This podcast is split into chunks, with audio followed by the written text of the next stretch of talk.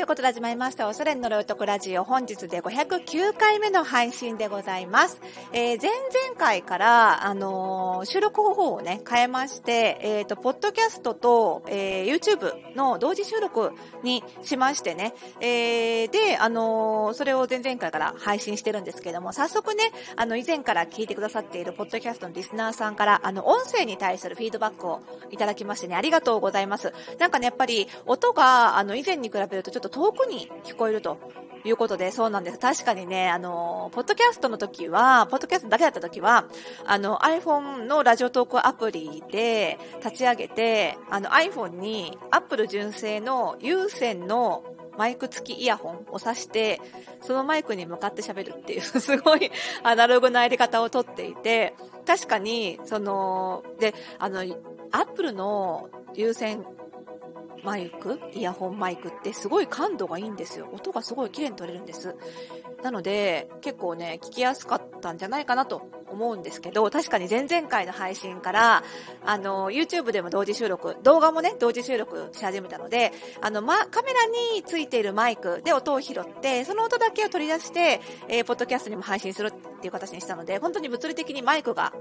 距離が遠くなっちゃったんですよね。だからちょっとね、音も聞こえるんだけど、ちょっと距離が遠い場所から話してる感じがするような聞こえ方に、ちょっと反響音とかも入っちゃって、なっちゃったのかなと思います。で、私もね、その、ポッドキャストとかラジオとかすごく好きで、やっぱり、ラジオとかってさ、パーソナリティの方がすごい近くで喋ってくれてる感じっていうのがまたいいわけじゃないですか。なので、いくらね、ちゃんと内容が聞こえるからといって、ちょっと声が遠い感じは嫌だなと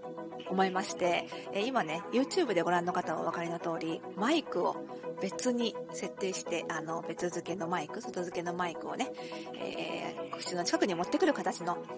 収録方法に変更しておりますが、どうでしょうかね。ポッドキャスト以前から聞いてくださっているリスナーの皆さん、よろしければぜひね、また音声に対するフィードバックいただけるととても助かります。よろしくお願いいたします。はい、ということでね、この番組ではあなたに巻きつくファッションへの思い込みイコールおしゃれの呪いをバーサバサと解いていきます。服装心理学をベースにおしゃれをもっと楽しみ、自分を変えるコツをお届けしています。お相手はパーソナルスタイリストで公認心理師の久野里沙です。本日もよろしくお願いいたします。さあ、今日はね、心理関係のお悩み、心理面にフォーカスしたちょっとお悩みをね、マシュマロからいただいておりますので、それに回答していきたいと思います。不機嫌さを、皆さんの周りにね、不機嫌をまき散らす人っていませんかね。今回はそんな人に悩まされるリスナーさんからの、お便りでございます。はい、佐野先生、こんにちは。ランマルと申します。いつも楽しくラジオを拝聴させていただいています。ファッションから心理面にも興味を持っています。さて、先生のお話の中で自他境界を持つ大切さを学びました。その考え方を聞いて、まさに目から鱗、自分の気持ちに整理がつきました。これまでの人間関係の悩みの根源って、大半がこの考えができなかったのが理由なのかも、とも思いました。自他境界の考え方を教えていただき、本当にありがとうございます。それを踏まえて質問させてください。職場で常に毎日不機嫌さを態度に出す人がいて、ストレスを感じています。また、その方はほぼ毎日仕事の愚痴や不平不満、他人の悪口をおっしゃる方で、聞き続けるのが私自身ストレスに感じています。受け逃しても構わず話されます。本人は話してすっきりされているのかもしれませんが、私は聞いた後でどっと疲れます。物理的に離れたくても、うちは小さな職場で人との距離が近いため、それは叶いません。自他境界の考え方を思い出し、気持ちを落ち着かせる毎日ですが、こんな時の何か他にいい対処法といいますか、良い考え方をまた教えていただきたいです。よろしくお願いします。ということで、ランマルさん、お便りありがとうございます。これね、大変だけど、こういう人に悩んでる人多いんじゃないかな。不機嫌さを垂れ流す人ね。なんか、ここでね、ランマルさんが挙げてくれた自他境界っていうのは、以前の配信でお話しした、内容でね、自分と他人が、違う人間であるってね、そこの境界線が曖昧な人が結構ね、いろんな悩みを持っちゃうことが多いので、自分と他人は、当たり前のことなんですけど、違う人間なんだよっていうのを、本当に真から理解するっていうことが、いろんな悩みの解決につながるよみたいな話をしたんですけど、なので、自他境界っていう考え方をしっかり持っていれば、不機嫌なのはその人であって、私の問題ではないから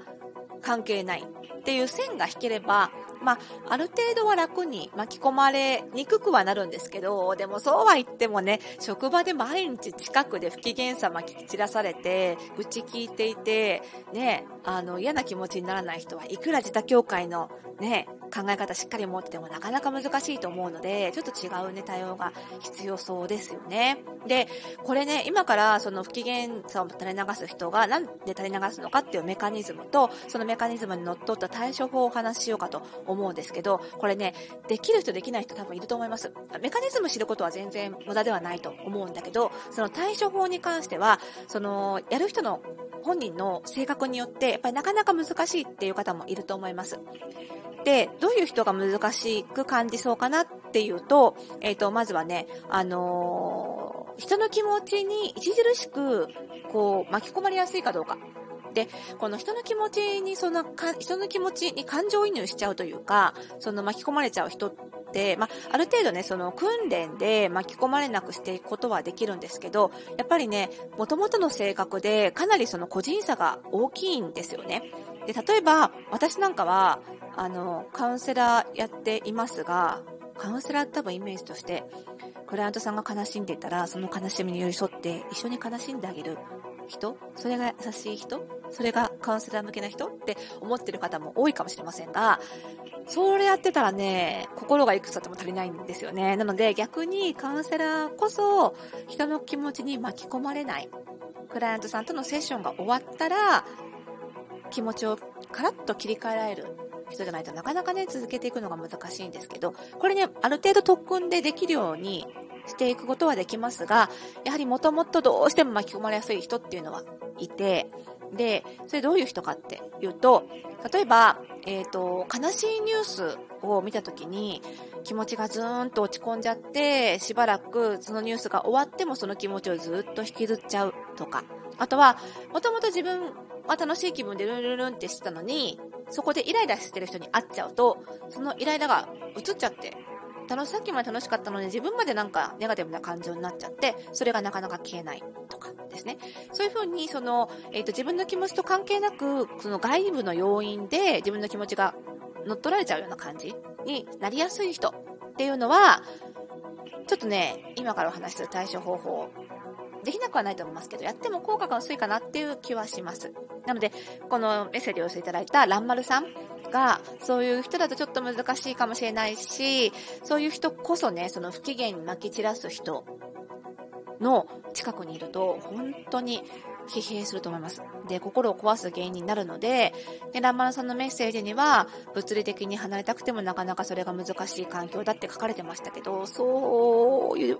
言わずに離れてほしいなっていうのが、なんとかならないかなっていうぐらい、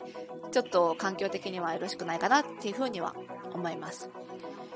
で、まあね、そういう前置きをしつつですね、じゃあ、なぜその不機嫌を巻き散らしてしまう人がいるのかっていうことなんですけど、まあ大体人間の行動って理由があって、そのついつい繰り返してしまう行動っていうのは、大抵その行動をするのにメリットがあるからやってしまうことが多いんですよね。で、不機嫌まき散らすなんていうのは、まあ、そのデメリットも当然ありますよね。その不機嫌まき散らすことで、人から単純に言うと嫌われたりするわけですけど、でも、それ以上に、その不機嫌まき散らしてる本人にとってはメリットがあるはずなんです。だから、嫌われる一方で、何のメリットもなかったら、やるはずがないんですよね。で、メリットがあると。で、そういうことを、そういうメリットに目を向けていくっていうのを、機能分析って心理学では言ったりするんですけども、で、そのメリットをもたらすものを、まあ、強化因子って言ったりします。そのある行動を強化させてしまう。その行動を持続させる、より増やしてしまうような原因になるものっていう意味ですね。で、その何らかのまあ強化因子があるから、その不機嫌をまき散らす、愚痴をひたすら関係ない人にも言ってしまうみたいな行動が起こってしまうわけなんです。で、この、蘭丸さんのに不機嫌をまき散らしてる相手の、まあ、メリットが何かなんですが、まあ、一番考えやすいのが単純に愚痴を話してスッキリしてるんじゃないかっていうことですよね。まあ、いくら嫌われようが、嫌われてることにご本人気づいてるのかわかりませんが、嫌がられるようが、聞いてくれる限りは話せばスッキリするわけで、その目先のメリットに飛びついちゃってるっていう可能性はかなり高いですよね。となると、まあ、それが本当に、その、不機嫌をまき散らすメリットなのかっていうのはぜひね、観察してみていただきたいんですけど、もしそうであれば、すっきりさせちゃいけない、その強化因子を潰すっていうことが、その不機嫌をまき散らされなくなる対策の一つとして考えられると思います。なので、話してすっきりされてしまうと、より不機嫌さをまき散らす行動が強化されてしまうようであれば、すっきりさせない、聞かないっていうことですね。聞くと話される。話されたらすっきりされてしまうので聞かない。で、蘭丸さんのメッセージの中で、受け流してるって書いてますけど、受け流しても、最終的に流しても、受けちゃったら、相手は吐き出して、受けちゃったらすっきりされてしまうので、受けない。そもそも受けないっていうのがやっぱり大事。受けてないよっていうのを相手に分かるように受けないっていうのが大事なわけで、表面だけ相槌打ってるけど自分は聞いてないですっていうのは、向こうから見たら相槌打ってるから聞いてるように見えちゃってるので、やっぱり言いたくなっちゃうんですよ。だからあからさまにやっぱり聞かないっていうことが大事で、無になる。反応しない。話されててもずっと目をひんむいてあらぬ方向を見るとかね。あとは、それがさすがに難しくっても、相槌のタイミングをずらすとか、大丈夫かな？蘭丸さん大丈夫かな？って逆に思わせるぐらいの反応をする。そうすると、話してもスッキリしない。逆に話したら蘭丸さんの状態が気になっちゃうって状況になれば、話さなくなるかもしれない。ただこれはあくまでかもしれないな話なので、聞く人と聞かない相手がいますが、まあ試してみて損はないかなと思うので、できるようであればやってみてください。ただ、なかなかね、距離を取る以外は難しいのかなっていう感じがしますけどね。はい。ぜひやってみて、また感想を聞かせていただけると嬉しいです。